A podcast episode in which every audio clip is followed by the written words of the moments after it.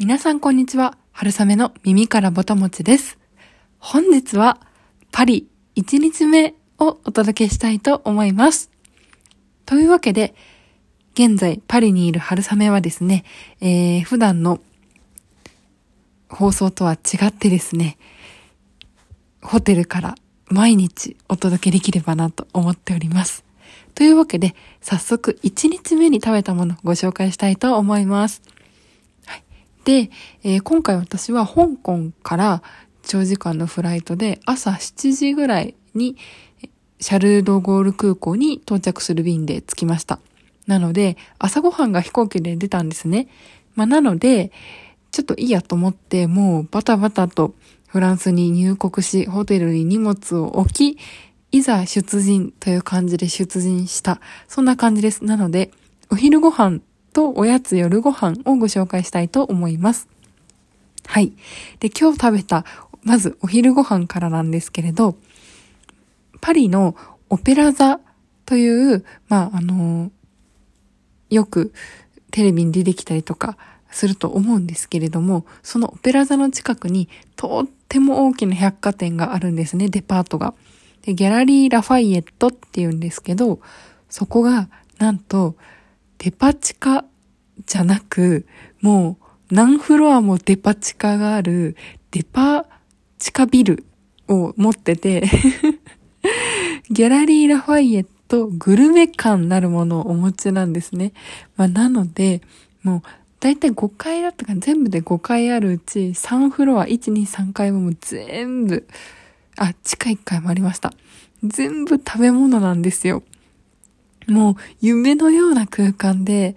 で、まあ、私はここで何をいただいたかっていうと、なぜか一食目はいきなり、えー、と思うかもしれないんですけれど、ペルー料理を私はいただきました。いや、本当に実は何食べようか迷って迷って、このビルまずとっても最高なのが、まあ、地下1階がスーパーみたいな感じで、で、1階の部分はもう名だたる有名パティスリーが全集結してるんですね。ピエール・エルメとか、で、綺麗なケーキがたくさん並んでいて、で、もうパンとかももう全部美味しそうなんですよね、本当に。サンドイッチとか見た目も綺麗だったり、ケーキもドーナツもフィナンシェも焼き菓子も、もう色とりどりで、もう見た目もキラキラしてて、天国みたいな空間だったんですね。で、わどうしようって悩んで、で、もう一個上の階に行ったらまた食べ物のフロアがあってですね、で、そこにいろんなレストランが入っていたので、そこでいただくことにしました。はい。で、まあ、なんでこのじゃペルー料理の お店を選ぶに至ったかというとですね、まずお店の内装がとっても綺麗で好みだったっていうところと、あとはちょっとフライト、長時間のフライトと機内食に疲れてですね、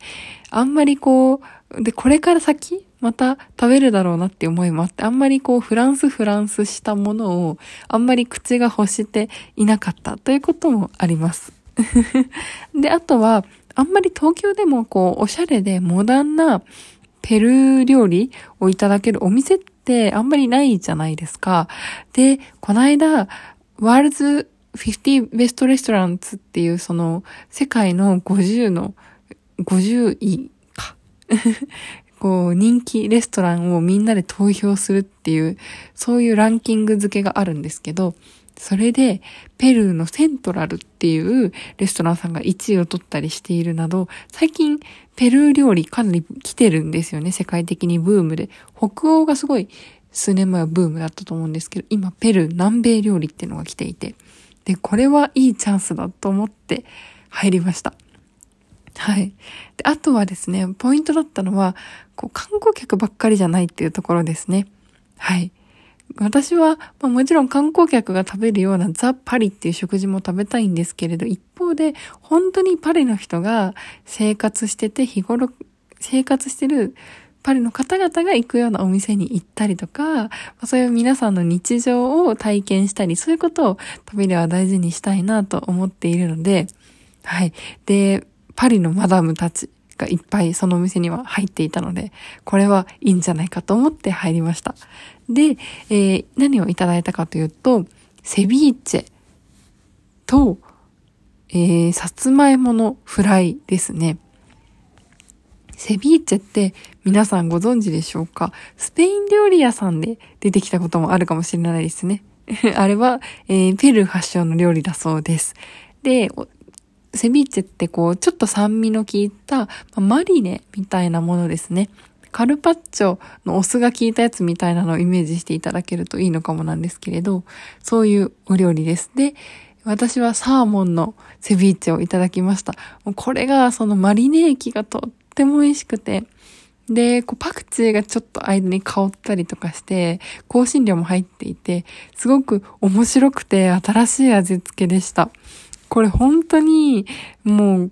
ポキ丼のようにご飯の上に大量にかけて食べたい、そんなあのお料理でした。はい。とっても美味しかったです。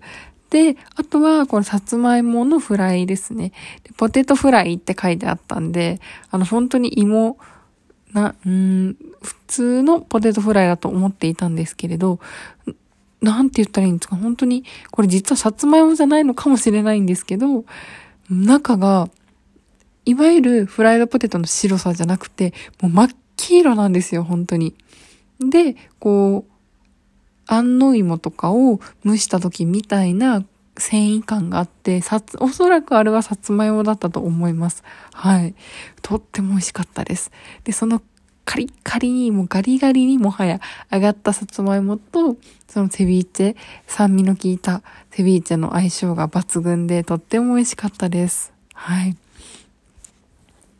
いや、お店の内装が可愛かったのもやっぱり良かったですね。テンション上がりました。はい。でですね、続きまして。そしたら、まあ、ご飯の後は何が必要かというと、おやつですよね。はい。で、おやつはですね、さっきお伝えした1階で、もうこれぞっていうのがあったので選びました。私の放送以前聞いてくださっている方はわかるかもしれません。私の一番好きなケーキを見つけてしまいました。そう。レモンパイがあったんですよ。もう本当に、レモンパイが、とにかく大きなレモンパイが売ってあって、それをグラムで量り売りしてくれたんですね。で、もうバッっていうかもうほんと、一、とっても大きなバット、家庭用では絶対使わないぐらいのやつのサイズに、もう給食とか入ってそうなサイズ感ってわかりますかね？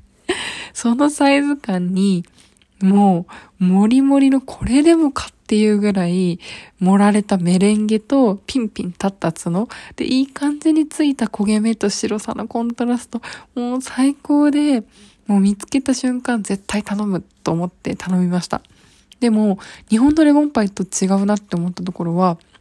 日本のレモンパイは結構こうレモンカードがゼリー寄りというか結構ツルツルツヤツヤした感じが多いかなと思うんですが、私最初頼んだ時に本当にレモンパイこれって思ったんですよ。ちゃんと札読んでレモンパイって書いてあって頼んだんですけど、見た目がこうな、普通のタルトじゃないんですけど、パンプキンパイみたいな感じで、下の段が結構そのポソポソしてそうな見た目をしてたんですね。なので、とてもその私が想像するレモンの味がしてくるように見えなかったんですよ。本当に、こう、ただの焼き菓子だったり、スポンジケーキみたいな見た目から、あんまり酸っぱい味がするのって想像できないじゃないですか。でも、本当にちゃんと酸っぱくて、で、上がどっしり甘くて、コントラスト、対比がすごく効いたお菓子でしたね。いやー、これ最高でした。で、イートインで食べれるんですけど、私がこれをいただいてたら、隣に、また観光客が地元の方かわからないんですけれど、白人ではない方がお一人で座られて、で、それ、目があって、で、なんか、目があったらやっぱりこう、ニコ、ニコニコするっていうか、なんかこう嬉しい気持ちになるじゃないですか。なので、こう、まあお互いにですけど、あと思うみたいに会釈したら、その、私のやつ美味しいのって言われて、で、あ、もう美味しいよ、めちゃめちゃって言ったら、いや、やっぱりね、みたいな、あなた幸せそうだものって